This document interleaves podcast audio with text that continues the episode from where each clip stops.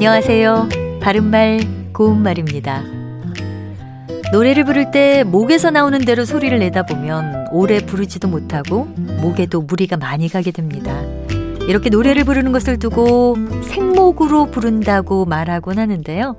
이때는 생목이 아니라 생소리로 부른다고 하는 것이 맞습니다. 생목이란 판소리에서 트이지 아니한 목소리를 이르는 말을 뜻하고요. 생소리는 노래를 할 때 가다듬어서 내는 소리가 아니라 목에서 나오는 대로 소리를 내는 것 또는 그런 소리를 의미합니다. 또 이런 뜻 외에도 이치에 맞지 않는 엉뚱한 말을 가리키기도 하는데요. 예를 들면 그런 생소리로 사람 잡지 마세요.처럼 쓸 수 있습니다.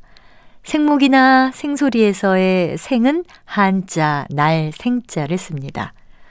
이와 비슷하게 이치에 맞지 않는 서툰 말을 뜻하는 표현으로 선소리가 있습니다. 선소리에서 앞에 있는 선은 서툰 또는 충분하지 않은의 뜻을 더하는 우리 고유어 접두사인데요.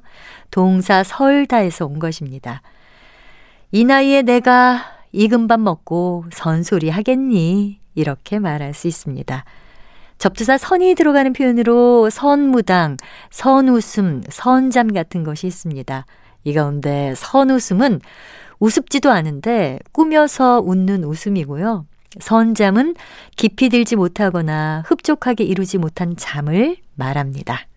바른말 고운말 아나운서 변희영이었습니다.